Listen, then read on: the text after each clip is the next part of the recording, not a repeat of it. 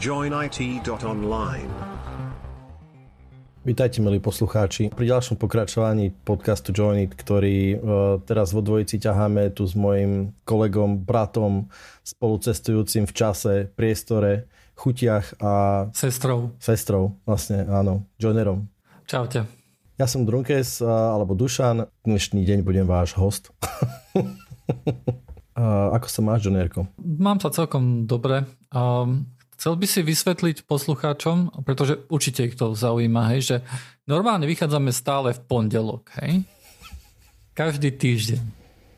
Ale teraz sa mi zdá, že tam bola nejaká taká odmlka minulý pondelok, že žiadny podcast nevyšiel. Nepamätám si na také dačo. myslím si, myslím si že, že je dosť možné, že, že tu nejaké fabulácie alebo nedaj Bože konšpirácie vznikajú. Hej? Mm-hmm. A ja mm-hmm. napríklad, čo si nepamätám, tak to sa nestalo. To je klasická obrana. Hej. Nie, nie, aby, aby dobre.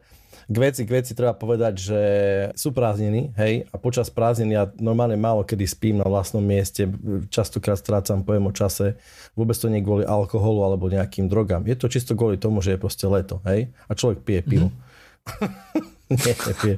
Proste ide o to, že, že som na to úplne zabudol v návale proste rôznych iných vecí. A za čo sa oslu- poslucháčom dá sa povedať aj ospravedlňujem. Proste taká je doba teraz, hej. Nebojme sa povedať prepač alebo prepačte, hej? A ja som na to dva týždne zbieral odvahu a teraz to vravím. Ale neviem, či takto už, to už do politiky nebudeš môcť ísť takto, lebo to už si toto vystrihnú, hej? A... Viem, že toto ma bude sprevádzať dosť dlho, ale povedzme si, že je to z tých menších prešľapov, ktoré by ma mohli sprevádzať v mojom politickom eh, alebo inom živote, hej? Eh, ja som bol na dovolenke, hej, takže ja som, ja som bol pekne krásne na východe. Vyskúšať podľa slov môjho známeho najlepšie suši v Košiciach. What? Aj bol som, bol som trošku, volal sa to, že Koši suši. Uh-huh. Sme si to objednali, mal som tam aj nejakých košických známych a tí, tí hovorili, že á, it's not so good, hej, že sú aj lepšie. A potom na druhý deň mi donesli, uh, teda už to bol posledný deň, keď som odchádzal, tak ráno ešte prišli a, a donesli mi ochutnať nejaké iné. A ty tiež neboli, boh vie čo, takže neviem. Neviem, ako je to v Košiciach zo sushi. Že Košičane, je... Eh, reporting sushi stav. Dobre, potom do, do dačoho dokumentu alebo zavolajte Johnnerovi na 0975 či to nie je to číslo? A, a, a vieš, čo bolo zvláštne? Čo k tomu dávajú ten chren, ktorý volajú, že to je wasabi, hej, keď to wasabi ani nevidel, hej, ani z kilometra. To wasabi tam bolo také zvláštne, akože aj, aj v jednom e, sushi lokále, aj v druhom, hej, to bolo také, že si si dal, hej, na chvíľku, že o, do nosa, o, silné, silné, a odrazu fuč, nič, off. hej, off, hej, akože žiadne, nič akože tam nepretrvalo. No a, a ty si sa ako mal, pochval sa. Uh, vieš čo, ja som sa mal, uh, musím povedať, že mal som sa na prd. no, mal je to kvôli mojej dovolenke?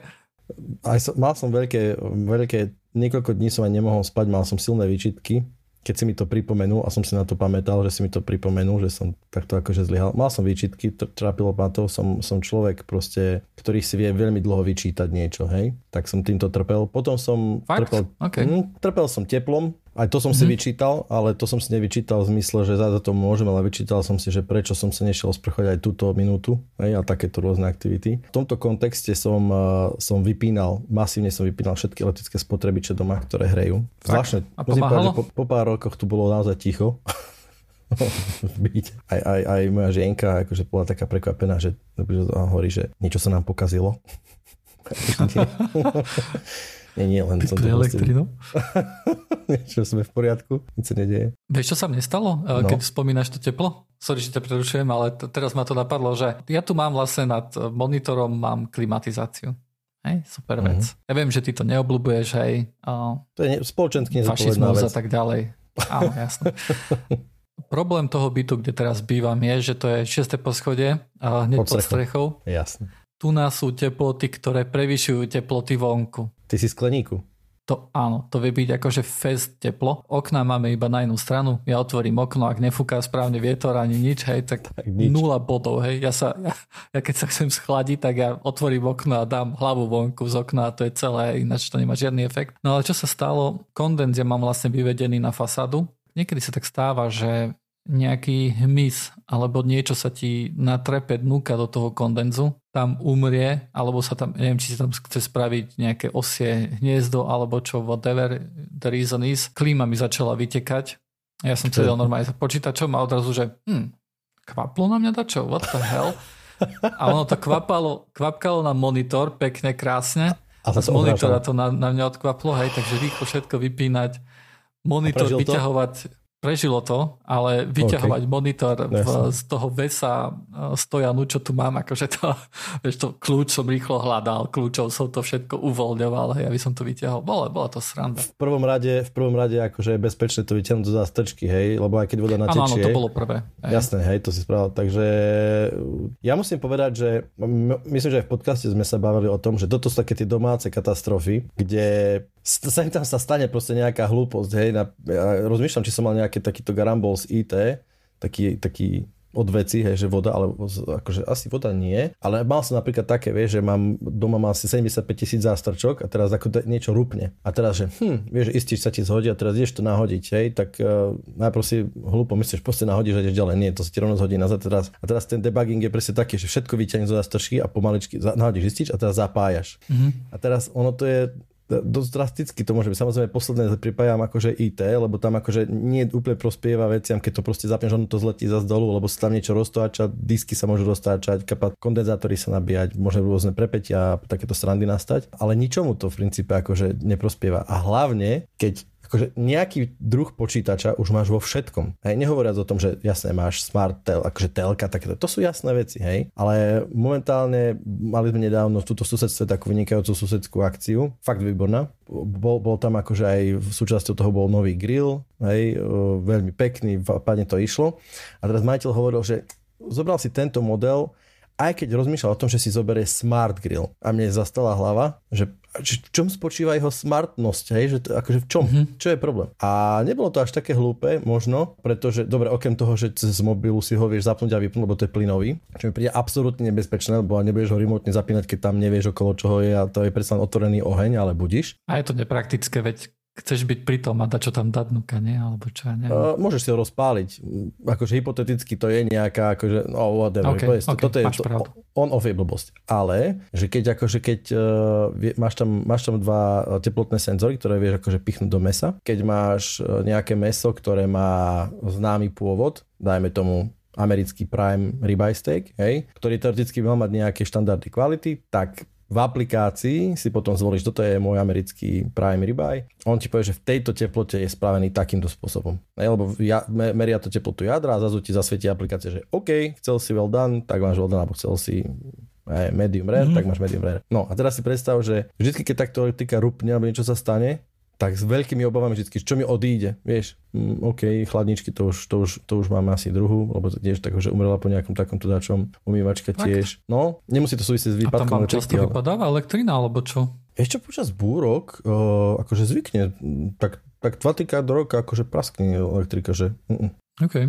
Ale to myslím, ja neviem, myslím, že to ešte som nezažil, že by sa to niekde nedialo. Hej, akože možnosťou je samozrejme mať e, izolovaný e, systém, dobre, dobre spravený, s tým, že budeš mať nejaké baterky všade a tak a povieš, proste to je jedno, čo sa bude diať v gride, ale to stojí peniažky a no, nie je to úplne bohviečo. No, akože mne tiež asi sem tam dačo vypadne elektrina a tak ďalej, ale neviem, či mi niečo odišlo od toho. No, disk mi napríklad bežne sa stalo, že mi disk, uh, disk mm, že, no bežne, odišli mi za celý život, čo sme tu, asi 4 disky, alebo 3-4 disky a z toho 2 minimálne počas výpadku, lebo na, také tie výpadky, ktoré, ktoré že keď rupne elektrika, tak dobre, nech rupne. Hej, že dá sa tomu čas, všetko sa uspí, všetko a potom to štarneš. Tak my mám pocit subjektívne, že to je lepšie, ako keď elektrika že tak blikne. Vieš, že na, na sekundu uh, zhasne a hneď sa potom zapne. Hej, vtedy je to taký, taký uh, kde som, vieš, proste také to je zvláštne. Elektrika je proste zlo. Dobre, začnem, začnem asi s rýchlymi témičkami dneska ja.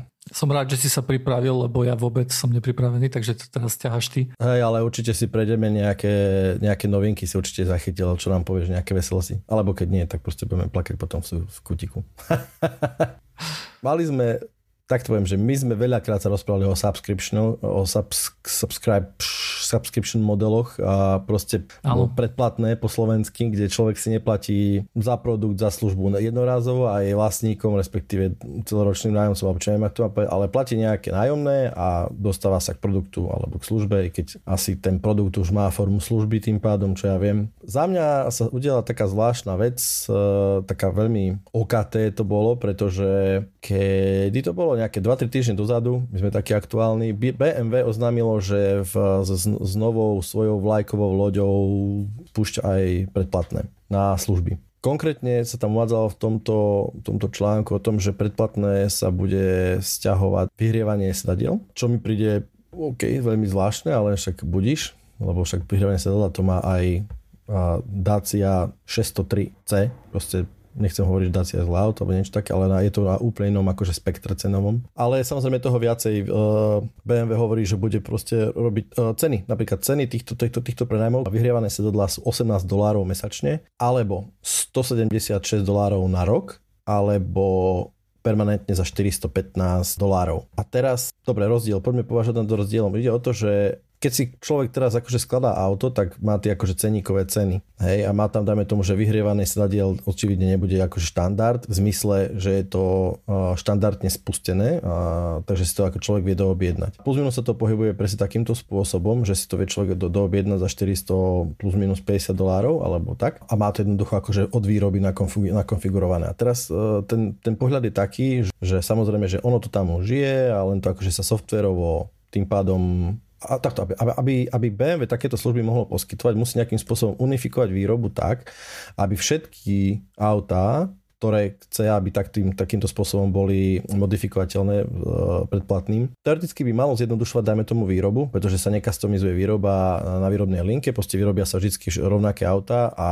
e, dá sa že softverovo sú modifikované e, a odomýkané a tak ďalej. Čo má dva pohľady, hej, samozrejme výroba je jednoduchšia, ale z pohľadu eko- ekológie to možno nie je úplne naj, naj tip top, hej, ale toto je len špekulácia. Ono, v konečnom dôsledku to samozrejme ako end-to-end to môže mať nejaký benefit aj z ekologického pohľadu, ale asi nie, asi tam proste viacej materiálu dáva, viacej chémie, viacej plastov, viacej čohokoľvek, je to ťažšie to auto. Napríklad to je jedna z vecí, ktoré, ktoré veľmi zavážia. Hej, hmotnosť auta je veľkým, hmotnosť a odpor sú veľkým faktorom pri spotrebe. Ale aby sme sa dotkli teda tej IT stránky toho, samozrejme otvorilo to trh šedej ekonomike, alebo šedým silám v ekonomike, pretože samozrejme ako náhle je niečo softverové, tak sú aj krekery, ktorí takéto veci dokážu nejakým spôsobom načať. Služba sa rozbehla hneď prakticky. Čiže Áno, sú ľudia, ktorí dokážu služby, ktoré sú, dajme tomu, zakázané, no, zakázané, nie sú zakúpené, vám nejakým spôsobom pomôcť nie úplne oficiálnou cestou takýmto spôsobom odomknúť, odomknúť služby, ktoré by stali viac. Napríklad Apple CarPlay je spôsob, akým spôsobom sa, sa telefón teda spojí s infotainmentom auta bezdrôtovo a toto predplatné stojí 305 dolárov. Čo je celkom dosť si myslím, keď, e, keď si človek povie, že, že ono to tam už vlastne je, len je to softwarovo zablokované, to je jedna vec a hlavne, že, že to mi príde ako úplný štandard, uh, hlavne v tejto dobe, ale Očividne nie. Uvidíme, ako, to, ako sa s tým BMW popasuje. Dobre, čiže dajú sa, dajú sa odomknúť vyhrievanie, jednoducho čokoľvek. Vyhrievanie predného zrkadla, vyhrievanie zadných, uh, nie zrkadla, vyhrievanie predného skla, vyhrievanie sedadiel, chladenie, vône rôzne, uh, CarPlay, Android uh, Auto, a rôzne takéto fičúrky, dokonca aj bezpečnostné funkcie sa dajú odomýkať a rôzny tento bliss, to je ten uh, blind spot information, whatever, ten radar, čo v spätnom dokadle zablika, keď tam ide auto. Ceny sú samozrejme radovo nižšie. Napríklad CarPlay, ktorý stojí tých 300 pade alebo tak, sa odomýka za cirka 40 dolárov. Zaujímavý je teraz pohľad na to, že ako to je z pohľadu ako keby práva, alebo nejak, neviem, ako by som to povedal, že či je to legálne alebo nelegálne a kto nesie zodpovednosť za za, za, v princípe, že za tu, ak je tam nejaká ilegalita, napríklad z pohľadu záruky, hej, že auto BMW si môže akože samozrejme nie, že môže asi aj bude nejakým spôsobom uh, uchovávať, v akom stave auto bolo predané a čo autu bolo odomknuté oficiálne. A teraz dajme tomu, keď príde auto do servisu s nejakým takýmto iným konfigom, tak či je záruka platná, alebo nie je. Ťažko povedať. Toto všetko nás jednoducho čaká a myslím si, že sa tomu ale nevyhneme tejto, tejto subscription-based uh, uh, veciam. V tomto kontexte som si dovolil aj pozrieť, že čo všetko je napríklad že subscription-based a bol som celkom prekvapený, lebo úplne, úplne prekotiny, alebo také zvláštnosti, ktoré by človek ani na, napríklad nepovedal a vlastne, vlastne áno. Hej. Začnem úplne základnou vecou jedlo. Sú služby, ktoré ktoré nejakým spôsobom umožňujú za subscription, teda za, za podplatné sa dostávať pravidelne k jedlu, napríklad k čerstvej zelenine. Myslím, že aj na Slovensku takéto sú, sú to skôr také spolky, že človek keď prispieva nejakým eh, mesačným alebo ročným podielom, tak vlastne výťažok sa z toho akože nejakého, z nejakého farmarčenia sa mesačne delí a rozdáva akože eh, prispievateľom. Sú to také družstva, dá sa povedať. Sú napríklad aj také, že si, myslím, že sa to volá e-dieta, ktorú som chvíľku skúšal, kde jednoducho si zaplatíš nejak mesačne a každý deň ti chodí jedlo. Ale to je produkt, akože... to, je, to je doma, to, to, nie, to nie je predplatné, to je, ty dostávaš... Je to subscription, nie? Nemysl, ťažko povedať, čo to je subscription. Ja, ja, ja subscription nemám ako niečo to, že ty, ty, to je skôr ako prenájom, že ty sa nikdy nestávaš vlastníkom celého produktu, to je prvá vec a dajme tomu, mám pocit, že aj cena determinuje to, pretože uh, ten okay. subscription by mal byť asi nižší, ako je ten produkt, ktorý akože si prenajímam, hej. Vieš, subscription podľa môjho názoru je Airbnb do istej miery, hej. Uh, prenajmem si dom na nejaký čas. Uh, uh, nie, vieš, čo je subscription? Subscription je, keď máš také tie apartmány na Ibize, máš, dávaš tam nejaké peniaze peniaze ročne, on je v princípe tvoj, ale zároveň sa prenajíma niekde inde, to je také niečo. Hej, tá dieta, ty si vlastne kupuješ jedlo, ktoré ti niekto, niekto pripraví. Hej, a ide o to, že, sa, že si nemusíš pripravať sám a máš tam nejaký akože kalorický rozmer. Ale dajme tomu, čo týka jedla, čo teraz hovorím je to, že ty ako keby si predplatíš prísun, strav, prísun zeleniny, ale ty, vymyslím si, za 10 dolárov mesačne si platíš do družstva a družstvo ti povie, že OK, kľudne si zober aj viac ako za 10 eur zeleniny mesačne, lebo máme taký výťažok e, a to je akože predplatné. Ty si členom nejakej, nejakej komunity a platíš si proste nejakú akože službu. My tam z toho zalievame, hnojíme a wow, toho roku máme strašne oni. Tak jednoducho okay. máš, máš prístup. E, ďalej našiel som, našiel som takú vec, že zdravie. V Spojených štátoch je to dosť špecifické, pretože tam sa dá akože predplatiť, že ti bude niekto posielať vitamíny a minerály, ako potrebuješ. Normálne za 10 dolárov mesačne, 15-20, to je jedno, aký máš program, tak te, máš nejakú aplikáciu, raz za dva roky sa, alebo raz za dva týždne sa zmeriaš, akom si stave a ti proste chrlia do teba tabletky s vitamínami, s minerálmi. Podľa toho, aký máš nejaký program, podľa to, tak, také dobré a tak často. Hej? Napríklad uh, subscription model je upratovanie, že tiež sú spoločnosti, ktoré, ktoré si vieš akože pre, um, vstúpiť do, nejakej, do nejakého spolku, ktorý, ktorým alebo ktorého členom sa poskytujú upratovacie služby. Ale veď ja nevstupujem do žiadneho celku. Ja jednoducho si zaplatím za službu a tá služba napríklad môže byť to, že ja si platím neviem koľko eur mesačne a uh-huh. že dvakrát do týždňa mi príde niekto upratať byt. Hej. Ja nie som v žiadnom spolku. Či som? Rozdiel je v tom, že ak si zaplatíš, dajme tomu, že keď ti niekto povie, že OK, ja, ja 10 dolárov mesačne, 10 eh, dolárov na hodinu alebo 10 eur na hodinu a príjem ti popratovať, tak ty kupuješ si službu. To nie je predplatné. Ale keď si to platím mesačne? Ale ide o to, že ty to zaplatíš len vtedy, keď to chceš, aby sa to upratalo, keď sa to stane. Ale to predplatné, bez rozdielu na to, či tú službu použiješ alebo nepoužiješ, stále to musíš zaplatiť. Hej? A preto Dobre, je tá služba... ale Takisto je to aj s tým jedlom, hej. Keď uh-huh. ja si napríklad objednám, že OK, tento týždeň si dávam tento subscription e-dieta, alebo neviem, aký najkračší čas sa tam dal dať, hej. No. Bez ohľadu na to, či ja to jedlo zjem, nezjem, či si ho vyzdvihnem, hej, či budem doma alebo nie, jednoducho ja som za to zaplatil. Ale to je produkt. Hej, to nie je také, že ja prídem a ja mu dám do ruky. To je aj v reštike to isté, chápeš, vieš. Hej. Keď, si kúpiš, keď si kúpiš mesačné v jedálni, tak uh, môže, akože hej, to sa môže blížiť skôr tomu subscription. Akože to sú také ale slovička sa. Ale ja len, že oblasti, aké sú zvláštne, čiže jedlo, to je jasné, hej, teda e, zdravie je jasné, to som spomenal. Potom je napríklad, že book clubs. To je v princípe Netflix, ale s knihami. Hej, že človek, ktorý zaplatíš si proste 30 e, dolárov mesačne a je nejaký proste organizácia, ktorá ti bude posielať tvoj obľúbený výber kníh. Čo mi príde ako strašný waste, a ak, to, ak to sú papierové knihy, ale môžu to byť, môžu to byť aj audioknihy konec koncov, hej, čo, čo by bol lepší prípad. Ale jednoducho sú uh, je Netflix ale s knihami. To isté platí s, s hrami to poznáme všetci, máme nejaký Microsoft subscription alebo Steam, alebo čo, nie Steam nie, a skôr ten Microsoft subscription alebo iné. Je, je Game Pass, je potom ten PlayStation Plus, čo je teraz nový, a Amazon ano. má svoj ten Prime nejaký, akože je ich kopa. Jasné. Potom kina, kina tiež, proste, keď zaplatíš 20 dolárov mesačne a nikto sa nestará, koľkokrát ideš do kina. Aj. Proste ráta sa s tým, že asi nebudeš chodiť viac ako za 20 dolárov mesačne v priemere. Subscription sa napríklad uh, hygienu uh, pánsku, teda zubné kevky, holenie, čisto takáto drogéria, Hej, úplne zaujímavé, zaujímavé veci. Čiže uh, subscription je s nami tu na, povedzme si, že čoraz viac a viac, pretože očividne je to model, ktorý, ktorý funguje. Ľudia sú ochotnejší platiť za niečo menej a pravidelne ako jednorazovo veľa. Tak by som to zhodnotil. A ten biznis model je na tom, na tom založený. Viem si predstaviť, že dajme tomu si človek kúpi bavoráčik nejakej semizákladnej výbave a keď potrebuje, tak si zaplatí proste diaľkové svetlá a vyhrievané sedadlá alebo čokoľvek, e, čo potrebuje. Ak e, dáva to takúto možnosť, ak je tá možnosť taká, že to človek môže nejak akože bez, e, bez problémov zrušiť alebo tak. Mne sa to strašne nepáči, lebo podľa mňa akože sú, sú veci, keď je subscription OK. Hej, a kedy podľa mňa je, je, je to dobrá vec. Hej, kopa softvéru podľa mňa je, je super, ak má subscription a napríklad si myslím, že, že je väčšia šanca, že ak nejaký software, ktorý mám rád, má subscription, takže prežije. Hej, pretože jednoducho dostáva nejaké financie. Uh-huh sú, sú, sú často nejaké veci, hej, firma má nejaké periodické výdavky, hej, to je jedno, že či za storage, hej, si platíš, alebo čo, alebo um, napríklad Spotify, hej, alebo Apple Music a tak ďalej, kde jednoducho si počúvaš hudbu, hej, tam majú, tam majú stále akože nejaké náklady, hej.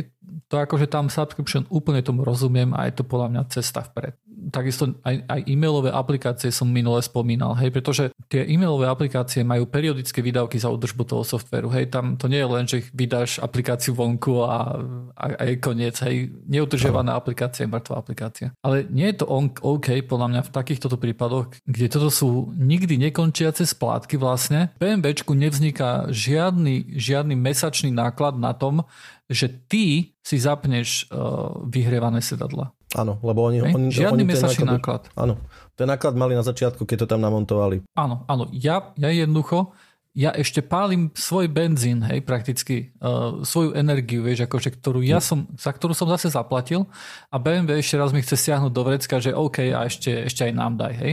A, a to ešte nie je všetko. Však týmto sa vlastne snažia dostať na, na zarábať jednoducho aj na ľudí, na ľuďoch, ktorí kúpia auto už ojazdené. Hej? Pretože povedzme, že ja si platím za vyhrievané sedadlá hej, mesačne a ja to potom predám hej, a BMWčko znovu získava akože z, aj z toho Bež, lebo ten ďalší, akože ďalší majiteľ, keď chce mať vyhrievané sedadla, zase musí platiť. Som, som veľmi proti tomuto tu a v minulosti to vlastne BMW skúšalo, kde 80 eur chceli ročne za Apple CarPlay, Uh-huh. A, to je, a to, je, to je nezmysel. Hej, to, tam nemajú akože mesačné náklady. Ale bol akože veľký krík a nakoniec stiahli chvost. Apple CarPlay sa vlastne dostal do, do väčšiny akože tých bavorákov zadarmo cez nejaký over-the-air update. Hej.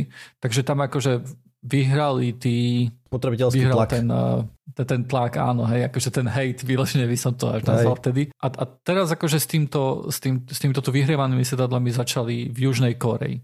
Hej, to, to pred dvomi týždňami to bolo iba tam. A, a vtedy sa vlastne akože bolo plno akože tých článkov o tom, hej, že pozor, zase BMW ide na to, hej, uh, idioti a tak ďalej. Ale to bolo len v Južnej Koreji, kde si poviem, že OK, tam je iný trh, ja nie som z Južnej Koreji, akože mne sa to nepáči a nechcem, aby to bolo na mojom trhu, ale ja neviem, aké to je v Južnej Koreji, hej, nebudem sa akože to tam do toho miešať. Ale myslím, že teraz je to už aj vo Veľkej Británii, kde za ten adaptívny tempomat a lane keeping uh, platíš mesačne, alebo si môžeš kúpiť za 888 dolárov uh, navždy, hej. Neviem, um, vieš, sú, sú veci, kde je to, lebo napríklad keď Tesla, hej, zoberme si Tesla. Tesla myslím, že má tiež nejaký subscription model na vyhrávané sedadlo alebo niečo také. Možno nie, to, to je jedno. Ale chcem rozprávať o tom, že máš tam, že keď si kúpiš Teslu, tak máš hardware na, na self-driving, hej, prakticky. Hej, že máš tam všetky tie senzory, ako, uh-huh. ako keby si mal self-driving. Ten self-driving si môžeš aktivovať aj neskôr, hej, povedzme, že už si si kúpil Teslu, hej, máš ju rok a si si povedal, že no, chcem ten self-driving. A môžeš zaplatí Tesla a Tesla ti to over the air ti to zapne, hej, že máš ten self-driving. Ale tam je to podľa mňa iné, pretože tam platí za ten software, hej. Tam platí za ten... No, troška si to podľa mňa akože justifikuješ, Nie som si úplne istý, či to, je, či to je zásadný rozdiel, pretože dobre, tam je tiež kus softveru, ktorý treba nejakým spôsobom vyvíjať, ktorý ti už umožní len tú kontrolu, len, ten, len to RDM, v princípe, alebo čo ja viem, ako to nazvať v tom Bavoráku. Ja si myslím, že toto je veľmi Na vyhrievané sedadla? Uh, dobre, to je hardware bez softveru a softverov je tá časť, ktorá kontroluje, či to je licencované alebo nie. Whatever. Hej. Tam išlo viacej nákladov na to, aby sa riešila, či je to licencované alebo nie, ako na samotné vyhrievanie sedadiel z hľadiska softvéru. Hej? Určite, ale v prípade Tesly, v prípade Tesly je to vieš to isté. Tam máš tiež hlavne akože kopa senzorov. Jasné, že tam je vývoj nejaký, software, ale to mm-hmm. platí, to vie, to vie si akože povedať, dobre, my musíme tiež vyvinúť, Bavarak povie, my musíme tiež vyvinúť infotainment a neviem čo všetko, proste to je tiež hlavne software, ale aj v tej Tesle sú to hlavne, že lidar, radar, ultrazvukové senzory, nejaké kamery, bla bla bla, to je tiež hardware, ktorý tam už je, je vyvinutý. Hej, a len firmwareom ho môžu nejakým spôsobom oné. Je to, ja si myslím, že to je dosť blízko k seba, len povedzme, že Tesla je trocha ďalej, lebo, má, lebo v tomto konkrétnom prípade je to akože skôr také cítim väčšie, hej, a je to akože hlavne je tam software, dosť je tam softwarového vývoju, ale nemyslím si, že to je veľmi ďaleko, proste, vieš, ten, ten nezvyk, ktorý my máme je v tom, že za autom sme boli zvyknutí... Nesúhlasím. Pra... Nie? V Tesle napríklad za ten self-driving musí zaplatiť jednorázovo, to nie je subscription, mm. hej, to je, to je jedna vec. Hrajme sa na chvíľku, že by to bol subscription, hej. Mm ak tam jednoducho, vieš, ak ti to jednoducho len dajú a máš to, subscription nesúhlasím s ním, je, je zlý. Mhm. Ale keď dáš subscription a vidíš, že OK, ten self-driving sa vyvíja ďalej, hej, získavaš novú funkcionalitu, hej, začína jazdiť lepšie a tak ďalej. Tam podľa mňa, akože ten, tam keby niekto za to pýtal subscription, tak poviem, že OK, v tomto momente už pre mňa je to OK. Hej, akože je to pre mňa priateľné. Už v prípade vyhrievaných hm. sedadiel. Jasné, čiže rozumiem kde ti tam, to v tom... Kde tam pre teba vyvíja vývoj, hej? Kde? Rozumiem ti, rozumiem ti. Čiže dal by si to povedať, že ako náhle uh, platím mesačne za to, že môj device, ktorý vlastním, môže byť stále updateovaný a vylepšovaný, tak to pre teba význam má. Toto je zhruba tá myšlienka, Aha. hej? V prípade Bavoráku vyhrievané sedlo, alebo ešte lepšie to poviem, že vyhrievané čelné sklo, kde už fakt nemáš čo vylepšiť, tak, e, tak tam akože čo je, čo je prínos toho subscription, hej? Toto vravíš. Čo je cost, ktorý vzniká pre BMW tým, že, e, tým, že ja to používam, hej? Alebo že on to, vieš, on, on to nevyvíja, on nemá, že každý, každý mesiac, že si láme tam niekto hlavu, že ako tie vyhrievané sedela urobiť ešte lepšie, hej? O 1%. Uh-huh. Hej, a, keď, a keď toto robí a vychádzajú updaty, ktoré to vyhrievané sedadlo akože zlepšujú, OK, keď niekto chce, nech si dá na to subscription, hej? Jasné. Pre mňa to no, nie to je... Pre, pre mňa je vyhrievané sedadlo niečo, čo si zapnem a chcem to mať a ne, nechcem, nechcem, aby sa to updateovalo, hej? Rozumiem ti. Uh, a je to, asi to znie celkom rozumne ten argument. Hej, to by bolo celkom dobré kritérium na posúdenie toho, že či to je validné alebo nie. Ak uh, počas životnosti sa bude nejakým spôsobom ten produkt a služba nejak zlepšovať alebo rozširovať, to v prípade uh, Netflixu, dajme tomu, hej, platí, hej, tak to má význam. Áno. Jasné, tam... Áno. OK, to znie celkom rozumne. Každopádne tiež tak cítim, že u mňa to bol silný nezvyk, hej, že za veci, ktoré som mal vo dvore a sú moje a na veky vekov a hoci keď ich môžem predať alebo rozbiť alebo dačo, alebo čo ja viem čo, hej, tak, uh, tak proste zrazu musím platiť mesačne niekomu ako keby nájom alebo dačo, tak, alebo môžem teda. Hej. Vieš, čo ti poviem? Jo, úprimne, akože kvôli tomuto tu si ja nekúpim Baurák, hej. A ešte kvôli tomu, že nemám peniaze, ale...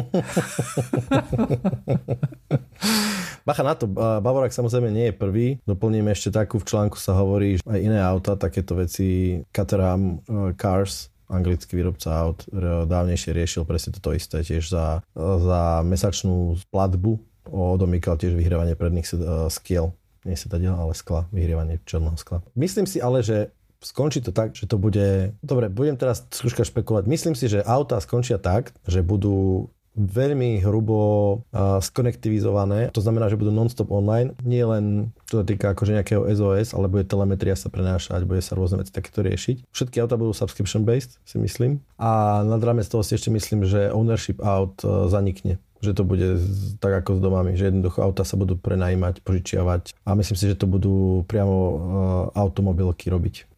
Ono je to súboj medzi, medzi nami, užívateľmi, hej, a, a medzi tými, tými výrobcami. Výrobcovia vyhrajú. Hej, akože je, je to smutné, ale ty si minule pastoval niečo na, na Joinit, že e, Discord kde si hovoril, kde, kde si ukazoval, že Firefox removuje tie tracking e, časti z url hej? Že keď tam máš nie. FBID napríklad, nie? No, Facebook, to, to, ale... aha, viem, jasne, toto, že Facebook to uh, mení to, aby to Facebook, ne, uh, aby to Firefox nevedel uh, akože vy, vy, odseknúť teda, hej? Toto je tá novinka, hej, že Firefox jednoducho urobil niečo, čo užívateľia chcú. Hej? Ja napríklad ja, ja nechcem mať súčasťou URL, aby bolo tracking. Hej? Ja nechcem, aby uh, Facebook vedel, že manželka mne dala linku a ja som na ňu klikol. Hej? Ja nechcem, aby videl mm. to spojenie medzi mnou a mojou manželkou, pretože podľa mňa do toho nič nie je. Facebook teraz vlastne urobil to, čo akože má na to plné právo, hej, je to niečo, čo užívateľia nechcú, nie, nie je to v prospech užívateľov, kde jednoducho to URL, to, to, tá URL je zakryptovaná Hej, a ty teda nemôžeš odobrať časť tej URL, aby si, aby si odstránil ten tracking kód, hej, ten trick tracking identifikátor. Takže Firefox vlastne skončil s týmto, hej, nemá šancu akože odobrať to technicky, hej, ten, ten tracking ID z URL. A toto je, toto je podľa mňa ukážka toho, že, že užívateľia niečo chcú, hej, keď akože užívateľom dáš napríklad na voľbu, že hej, chceš, aby ťa táto aplikácia sledovala? tak 90, neviem koľko percent dáva, že nie, hej. Ale to nie je to, čo, to nie je to, čo chcú tieto spoločnosti. Hej. A, a BMW jednoducho chce, chce peniaze, hej, ako každá spoločnosť, ako každá firma, ako, ako aj ja, hej, ja, to aj ja firma nie som, tiež som peniaze. A subscription jednoducho a, a, a mikrotransakcie sú jednoducho sú veci, kde sa zarábajú peniaze. A oni chcú zarábať je to... peniaze a, a je na nich non-stop tlak. Hej. Áno, a je to cesta jednoducho, faktom je, že oni môžu predávať, ten subscription oni môžu predávať úplne bez problémov takým spôsobom, že áno, my v skutočnosti môžete zarobiť men, uh, ako zaplatiť menej. Ja to už úplne vidím ten marketing, hej, že jednoducho áno, vyberiete si len kedy potrebujete a len to, čo potrebujete a bla bla bla bla bla ale vedia, že spotrebiteľské chovanie je nastavené tak, že jednak marketingom a aj jednak aj tým, že ten vnem, že neplatím až toľko naraz, jednoducho človek si nakon, v konečnom dôsledku sa zaplatí vždycky viac. To je, to je fakt. Tak ono sa to nerobí akože v prospech e, zákazníkov. Hej? Áno. To ešte, aby som možno doplnil, to je tiež, to, to som chcel možno spomenúť, o, o tým Facebook ID, Uh, to bola v rámci taká, taká ozrejmi to trocha. Facebook ID robil takú vec, uh, nie Facebook ID, Facebook robil takú vec, že keď človek nejakým spôsobom uh, poslal linku z Facebooku alebo nejakým spôsobom tá linka bola spojená, bola trackovaná Facebookom, tak URL nejakej linky bolo spojené, bolo vytvorené tak, že existoval tzv. FBC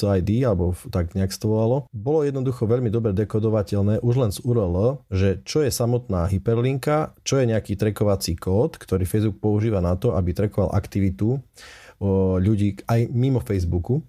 Mozilla, ale nielen Mozilla, aj iné browsery si povedali, že toto budú akože stripovať. Že jednoducho no, v engine toho browsera bude kód, ktorý sa bude starať o to, že bude sledovať, aké URL tam je. A to neplatilo len pre Facebook, to platilo aj pre iné služby. A budú, budú, ho, budú ho odrezávať. No bez, tým pádom znemožnia Facebooku sledovať aktivitu takýmto spôsobom. Facebook zareagoval veľmi promptne tým, že celú túto sledovaciu časť za aktívnym teda hyperlinkom, ktorý odkazoval niekde, tak zako, zakryptovali takým spôsobom, že asynchrónne samozrejme tým, že, že až keď e, sa táto, ten, táto zakodovaná linka nejakým spôsobom dostane na servery e, Facebooku, ktoré to prečítajú, oni ju rozkodujú a vtedy oni vidia ten trackovací tax. Efektívne to znamená to, že nie je možné určiť, ktorá časť v hyperlinku je efektívna internetová, nazvime to, hyperlinka a ktorá časť toho linku je ten tracking kód. A to je, myslím, definitívna pre takéto snahy. A to, to čo vlastne Joiner hovorí, je to, že,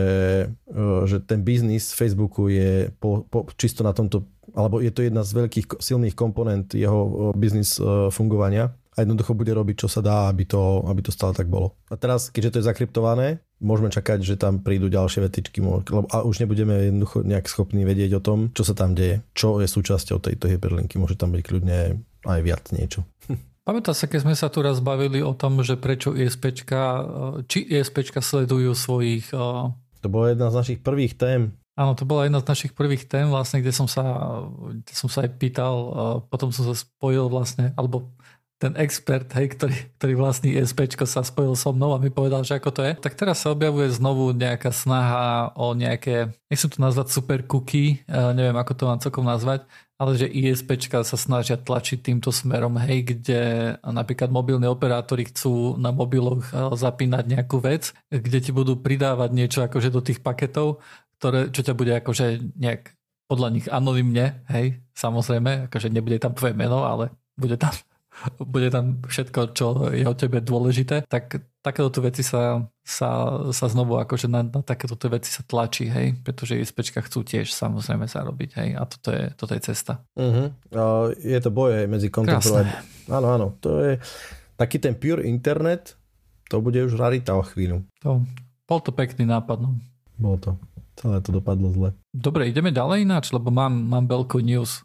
Go. No, Vyhlásili sme pred dvoma týždňami súťaž o Best Windowsáka. Chcel by som povedať, že máme výhercu. Je to, ten výherca mal veľké šťastie, pretože ak by som nešiel na dovolenku, tak, týž, tak súťaž trvá jeden týždeň. Hej? Potom má šťastie, že mi písal na, na Discorde, pretože niektorí ľudia sa ozvali a mali zjavne akože načitované skore v tom, že ako rýchlo klikali na clickspeedtest.com. Hej, tam boli, myslím, že jeden to urobil cez JavaScript a mal neviem, neviem aký strašný tick rate mal, že, že nejaké v tisícoch jednoducho klikol, hej, tam mal akože za, uh, za tých 5 sekúnd alebo koľko to tam bolo, akože, že, že ani môj kliker, hej, čo ja mám, tak uh, nevedel dať také a tam nemám žiadnu, akože, žiadny delay, hej, medzi klikmi nemám. No a ten najprv tiež poslal na Discorde, teda sakra, už som povedal, že kto to je, ale to, to vypipnem, to vypipnem, aby to nebolo počuť. Najprv mi poslal číterské skore, hej, a som mu povedal, že, že také číterské skore budem akože aj tak filtrovať, hej. Takže to mal výhodu, lebo niekto, kto mi to pošle cez e-mail alebo tak, aj ten takúto tú výhodu nemal. A potom mal ešte jedno veľké šťastie, pretože ja som mu, ja som mu, mu písal vo štvrtok, lebo nahrávame vo štvrtok o 9. štandardne. Ja som mu písal vo štvrtok okolo, neviem, kedy, hej, ja som hovoril, že len taký malý hint, že ak sa chceš naozaj ešte zapojiť, tak odporúčam, aby si poslal svoje reálne skóre dnes do 9. Ale ty si potom písal, že nemôžeme nahrávať, lebo že ti niekto zavolal na onkol, takže nahrávame až piatok. Uh-huh. No a tento človek, prosím pekne, sa dostal na krátkých 8 klikov za sekundu, čo je, čo je celkom slušný výkon. Je to týpek z Discordu a tým pádom Midnight, toto je pozvanie do Joinitu. Nice. Gratulujeme. Ja som sa nepriblížil 8 ani náhodou a to som klikal ako, ako keby som mal krč. Nie? A koľko si mal? Neviem, 5,6 alebo nejak tak. Mm-hmm. Čo tiež nebolo zle úplne na to. Hej? Ja ale... som mal, ja neviem, koľko som už mal, ale pamätám si, že keď sme toto robili na Intraku, takže som bol stále akože jeden z tých uh, najlepších klikačov. Vieš čo, ja si pamätám, že keď bola, to bolo strašne Counter-Strike kisti, alebo takí quakery, alebo proste ľudia, ktorí hrávali FPSK, tak to bolo, boli aj také akože že ako si vycvičiť click speed, hej, že proste, že máš reakčnú dobu, že ti tam rôzne, ti tam, že teraz, hej, a ty si musel klikať mm-hmm. a že ti to rátalo, že nie je rýchlosť klikov, ale že od triggeru, až ako, aký, aký skval čas. Tí, no, to boli, to boli, ľudia boli riadne vyspidovaní z toho. Ale sa mi páči, že naše kritérium je jedno, že si ľudia nakodili v JavaScripte úplne turboscript, ktorý im to proste spravil. my, na mňa to tak akože kašleme, hej. My toto, toto nepovažujeme za kvalitu, hej. Toto dokáže každé decko, hej. Ale klikať 8 klikov za 5 sekúnd či za sekundu, that's the point. Akože, akože pozri sa, v konečnom dôsledku my sme Linuxáci, máme tu na nejak, nejaké predsudky niekto nejaký, možno, že príde Midnight hej, a povie, že, že, to bol, že to bola zlá súťaž, hej, že to nebolo spravodlivé. Hej. Uvidíme, no však mo, mo, možno bude mať plné gaťa a nepríde. Môže byť ešte riadny rage hej, na najbližšom nahrávaní. hej. Ja začínam nový môj seriál. Uh, idem, idem rozobrať, uh, idem začať rozoberať hardware, čo sme si aj takedy rozmýšľali, mm-hmm. že budeme mať uh, Basic Fridays ale e, idem sa pustiť do dát. Myslím, že mohli by sme začať, mám takú jednu, tak som si to začal, že idem skúsiť troška porozprávať ešte takú témičku o tom, že čo to, ako to je s dátami. Dám ti úplne, v tejto téme ti dám jednu otázku, že vieš, čo je podľa teba prvý, že IT lety spôsob uchovávania dát? Aká je metóda? No, akože taký uh, prvý uh, ma napadá samozrejme tie dierkovacie pásky, hej, tie, tie, tie biele. Dobre si povedal, aspoň okay. tak to že v rámci mojich vedomostí a rýchleho researchu, a ja prvé, čo ma napadlo, dierne štítky, ja si to pamätám ešte, keď uh, môj ocko, mm-hmm. ktorý sme mali v podcaste tiež, on mi ešte, keď som bol detska, tak mi spal, že on ešte na tom fungoval, že integrátory, derivátory, derivačné počítače a tak ďalej. Ale čo mňa úplne dostalo je, typni si, kedy sa používali dierne štítky Odkedy? Ja ty ledva viem, aký je teraz rok, ale tak si typujem, že 40. roky, hej. Dude, 1725. What? A čo tam Áno, ukladá? to bol presne ten, ten, ten, ten šok, ktorý som ja zažil, keď som sa o tom dočítal. Dierne štítky sa používali od uh, akože boli používané od roku 1725, neboli používané ešte úplne IT related, pretože boli používané len ako inštrukčné, uh, inštrukčné desk- deskriptory, jednoducho akože boli používané na zadefinovanie inštrukcií pre nejaký stroj. Hej, typicky videl si v westernoch piana, uh, také uh, v, vo westernoch proste bol tam typek, ktorý mastil na piane. Áno, áno. Tak toto vedelo fungovať. To viem, aj že z, na to išlo. Aj z diernych štítkov, alebo boli stroje, ktoré uh, na textilné stroje, ktoré uh, pomocou diernych štítkov 1725, chápeš, úplne som ostal šokujúci, šokovaný, tak sa dokázali rôzne keby textúry alebo rôzne paterny proste na, do kobercov vy, podľa diernych štítkov vy textilovať, hej, vytkať. Uh-huh. O, každopádne odpadol som z toho, a v, že takéto niečo bolo tak dávno, ale dierne štítky pokračovali dosť dlho. V roku 1837 pán Charles Babbage urobil takú vec, že začal používať dierny štítok ako jeden z prvých, ak nie prvý, zadefinovanie nejakých vstupných a možno aj výstupných dát pre jeho Analytical Engine, čo bol vlastne prvý, alebo prvý, jeden z mnoha vtedajších uh, mechanických počítačov. To je doslova si predstav uh, rôzne uh, rotova, rotujúcu, klepkajúcu, šťukajúcu mašinku, hej, ktorá dokázala niečo proste akože vypočítať veľmi jednoduché, dokázala. Bol to doslova kalkulačka, hej, dá sa povedať. A používala tieto akože dierkované štítky, teda akože na zadanie inštrukcií, hej, dáme tu nejaké opakujúce sa kľudne mohli byť. Zároveň ale aj už odpovede boli, čiže dokázal si akože robiť nejaký, nejaký chaining, hej, čiže kalkulačka dostala nejaký štítok, vyšiel z štítok, ktorý sa dal do, do nejakej inej kalkulačky a tak to už bol akože progres parádny, hej. Pán Herman Holler, fuf, to je ťažké, to je ťažké. Čiže Herman Hollerite, uh, uh, on toto použil presne na to, aby to, tie, tie, tie štítky neboli len ako inštrukcie, teda, ale akože aj dáta. Doslova, doslova jednoducho údaje. Vydržalo to dosť dlho prekvapujúco, dierne štítky, tým pádom, ak, ak rátame, povedzme, že od toho 1837. tak minimálne 100 rokov a viac, Hej, sa to používalo ako celkom e, bežný vstupno výstupný, výstupné zaradenie na ukladanie dát. Ešte v roku 1950 dokonca boli používané úplne bežne na zadávanie údajov do počítačov. Vtedy také nejaké prvé generácie skutočných počítačov. A čo ma úplne dostalo je, že oni sa používajú doteraz vo veľmi zvláštnej forme a povedal by som, že úplne kriticky a veľmi, to je tak, do istej miery to charakterizuje Spojené štáty, pretože keď si, uh, oni sa používajú na sčítavanie výsledkov volieb v Spojených štátoch amerických sa používajú dierkované štítky. To potom mhm. hodím aj linku do, podka- do podcast. Doteraz sa jednoducho, a je tam aj akože veľký koncern sú kvôli tomu, sú dierované štítky, ktoré nejakým spôsobom sa používajú sčítavanie a vyhodnocovanie volieb, prezidentských volieb v Spojených štátoch amerických doteraz. Čo je celkom, akože na jednej strane je super, že je to, že je to fyzicky uložiteľná informácia, hej, ktorá fakt, že má veľkú trvácnosť, hej.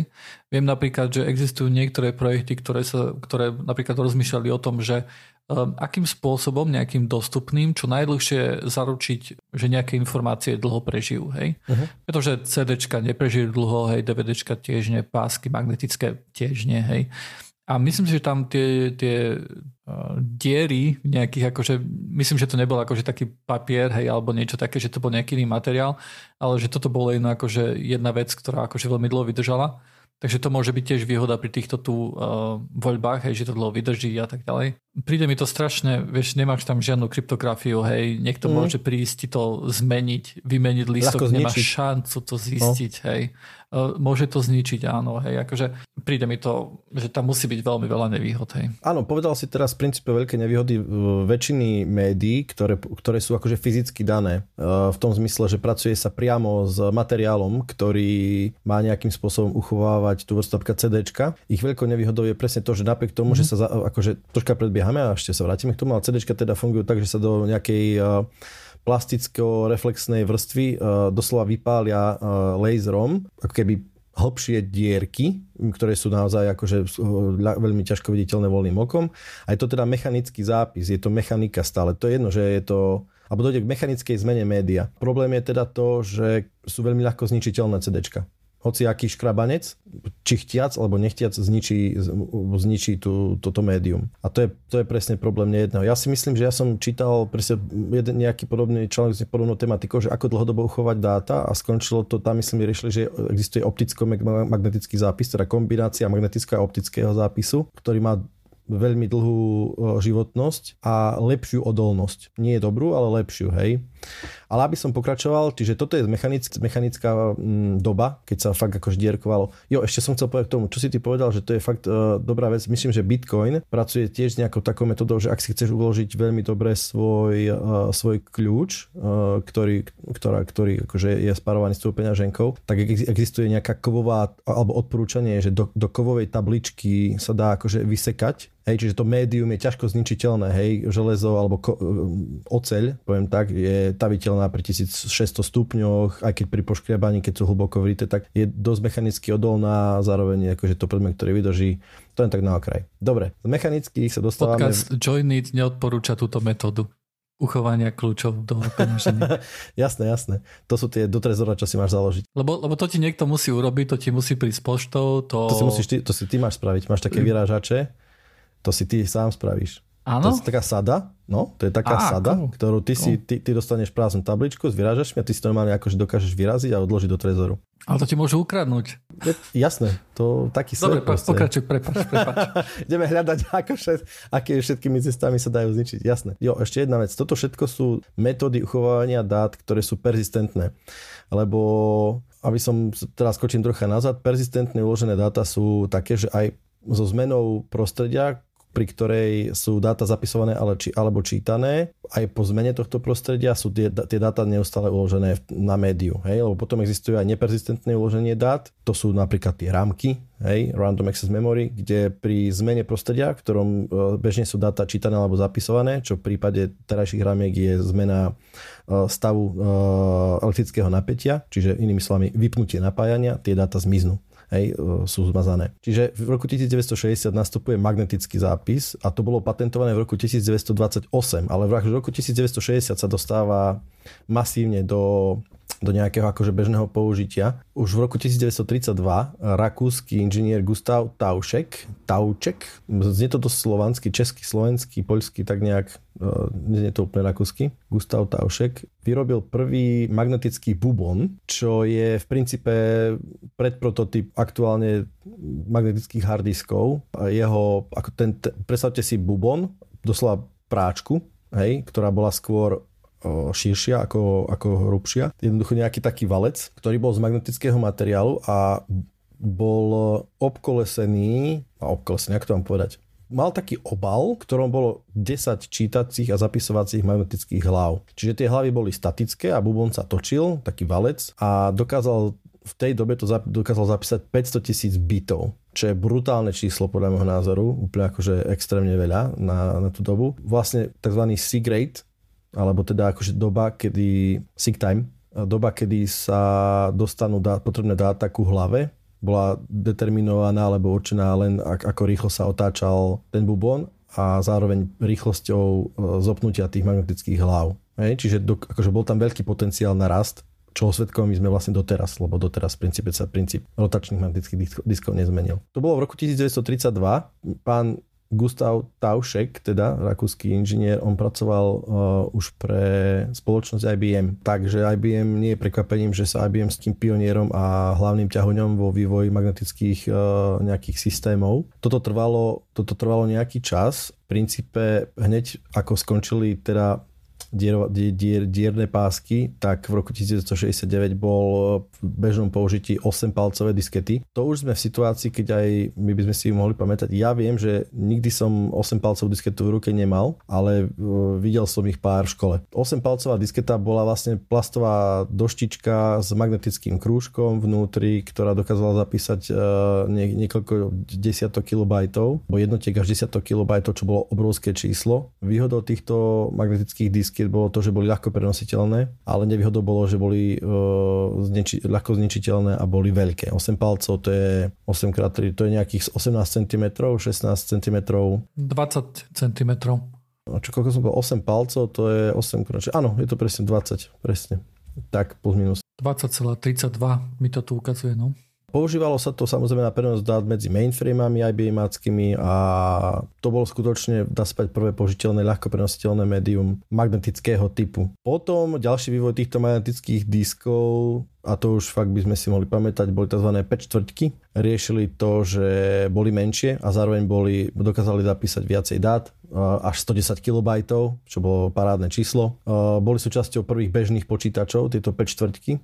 Nehovorím, že aj tie 8, 8 palcové diskety alebo mechaniky neboli súčasťami bežných AT počítačov, ale 5 a 4 to už bolo naozaj bežné. Ďalším vývojom sme sa, dostal, sa dostávame k 3,5, čo už je úplne bežná súčasť väčšiny počítačov v 90. rokoch, ale už v 80. rokoch to bolo v princípe v produkcii, kde, kde to išlo od, od tuším, od nejakých 360 KB až po 2,88 MB, čo boli tie ED, 3 štvrtky 3 až 3,5 palcové diskety ED, myslím, že boli 2,8 mega a dokázali zapísať. To bola vlastne posledná technológia magnetického zápisu, ktorá bola masovo používaná. Nehovorím, že ne, nie sú aj, myslím akože v bežnej, bežnej sfére, pretože doteraz sa stretávame s LTO páskami magnetickými, ktoré sa používajú na archivačný zápis eh, dát. Eh, bežné firmy fungujú totižto tak, že ich, zá, ich záloha alebo zálohovanie, ktoré je podstatnou súčasťou fungovania takýchto firiem, funguje tak, že z dát, dáta sa odlejú na nejaký staging area alebo na nejaké dočasné úložisko, kde sa nejakým spôsobom pripravia na zápis na dlhodobé médium. Hej? A to dlhodobé,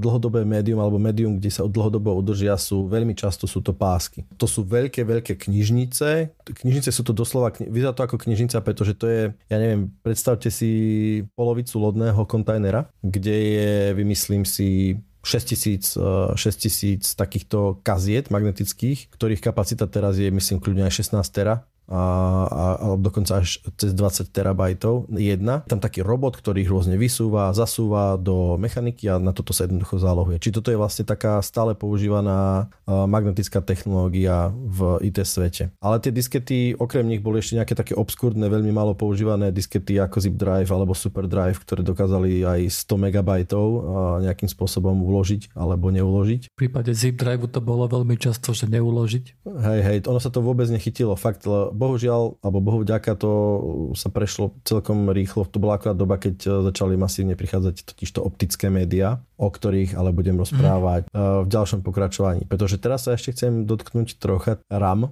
alebo teda Random Access Memory. To sú pamäte, ktoré neslúžia na ukladanie persistentných, alebo na ukladanie, trvalé ukladanie dát, ale na dočasné. Pretože počítač jednoducho potrebuje si sem tam niečo odložiť a niečo načítať, bez toho, aby to potreboval nejak ďalej. Hej? Prvé rámky boli boli tak akože nejakým spôsobom používané ako rámky, boli elektrónky, ktoré boli použité v prvých generáciách počítačov, čiže polomechanických. A elektrónky sa používali ako rámka s tým, že keď jednoducho cez ne pretekal elektrický prúd do ich mriežky, tak oni, oni viedli Hej, bol to akože v princípe tranzistor, len to bola elektrónka a keď viedli prúd, tak oni jednoducho ten bit bol pozitívny, teda bola tam zapísaná jednotka, keď nesvietili, bola to nula. Hej, bola, boli až 1024 bitové keby regále, čiže minimálne 1024 elektrónkami, ktoré slúžili ako, ako médium na, záp, na zápis jednotky alebo nuly. V roku 1940 sa potom prešlo na feritové jadrá, to je celkom zaujímavá vec. Máme takú linku, kde je taký simulátor toho, ako to fungovalo, to tiež dám pod podcast, kde predstavte si mriežku, ktorá má veľmi špecifický a veľmi systematický tvar z vodičov a v ich prekryžení tých vodičov sa nachádzali feritové jadrá, ktoré boli rôzne, tým ako pretekali cez tieto jednotlivé vodiče, pretekal elektrický prúd, tak tieto feritové jadra, vznikalo na nich magnetické pole a oni dokázali udržať túto, túto informáciu počas toho, ako ten elektrický prúd nimi viedol. Fungovalo to ako ako veľmi, dá sa povedať, e, bola to rámka, ktorá mala akože kapacitu, e, možnosť veľmi dobrého rastu kapacity. Problém bol, že technológia výroby bola extrémne náročná, lebo dokonca ženy s veľmi malinkými a jednými rukami boli na to špeciálne hajrované, aby dokázali triafať tieto, tieto e, vodiče do týchto feritových jadier nejakým normálnym tempom. Dokonca sa to robilo ešte aj pod mikroskopmi, keď už bola veľká, vysoká hustota týchto feritových jadier. Evolúciou tohto spôsobu boli tzv. twister magnetic memory, teda je to, je to niečo ako tieto, táto sieť feritových jadier. Bolo to jednoducho to isté, ale podstatne hustejšie a bez týchto feritových jadier bolo, dochádzalo k prekryženiu samotných vodičov, kde dochádzalo k nejakému magnetickému efektu a tým pádom aj k magnetickej indukcii alebo elektromagnetickej indukcii a teda k udržaniu nejakého náboja počas toho, kedy to bolo potrebné. Toto ale sa veľmi nechytilo, bolo to vymyslené v, v belových, no, belové laboratória. Neuchytilo sa to kvôli tomu, pretože e, už v roku 66 nastúpil Intel. Ten spravil prvý polovodičový čip, ktorý slúžil na ukladanie dát dokonca až 2000 bitov v prvých prototypoch a tým, že nastúpili polovodiče, ktoré sú špecifické tým, že veľmi dobre vieme kontrolovať, kedy sú vodivé a kedy sú nevodivé a my to vieme determinovať, dajme tomu tým, ak, ak, ak, aké dva polovodičové materiály k sebe spojíme, alebo tri, a vzniká nám jednoducho polovodič, ktorý sa volá tranzistor alebo dióda. Týmto spôsobom veľmi dobre vieme kontrolovať jeho stav teda jeho priepustnosť alebo nepriepustnosť a vieme tým pádom veľmi dobre zistiť, že či je v stave 0 alebo 1. Ich miniaturizácia týchto tranzistorov a veľmi, veľmi dobrá e, škalovateľnosť aj vo výrobe, aj v myslím tým, že vo výrobe myslím tým, že viem akože veľmi dobre zmenšovať, respektíve pracovať s tým, ako má vyzerať ten tranzistor a zároveň vie, veľmi dobre sa to chová, aj keď, keď jeho veľké množstvo, dajme tomu, tak všetky ostatné metódy udržania, dočasného udržania dát vlastne sú teraz zabudnuté a používa sa len táto metóda. To je na dnes všetko. Budeme pokračovať v ďalšom kole v najbližšom podcaste. Čo sa týka týchto, samozrejme, práca s dátami, ich ukladanie a tak ďalej. To je vlastne aj všetko pre z dnešného dielu e, podcastu Joinit. My sme prakticky stále na Joinito Discorde, ktorý nájdete na našej stránke joinit.online, kde máme aj rôzne iné odkazy napríklad na, k témam, o ktorých sa rozprávame, alebo aj na nejaké sociálne siete, ktoré my tiež akože my brutálne holdujeme, všakže. A ja som, ja som Dušan alebo Drunkes a rozprával sa so mnou dneska Joner. Čaute. Majte sa.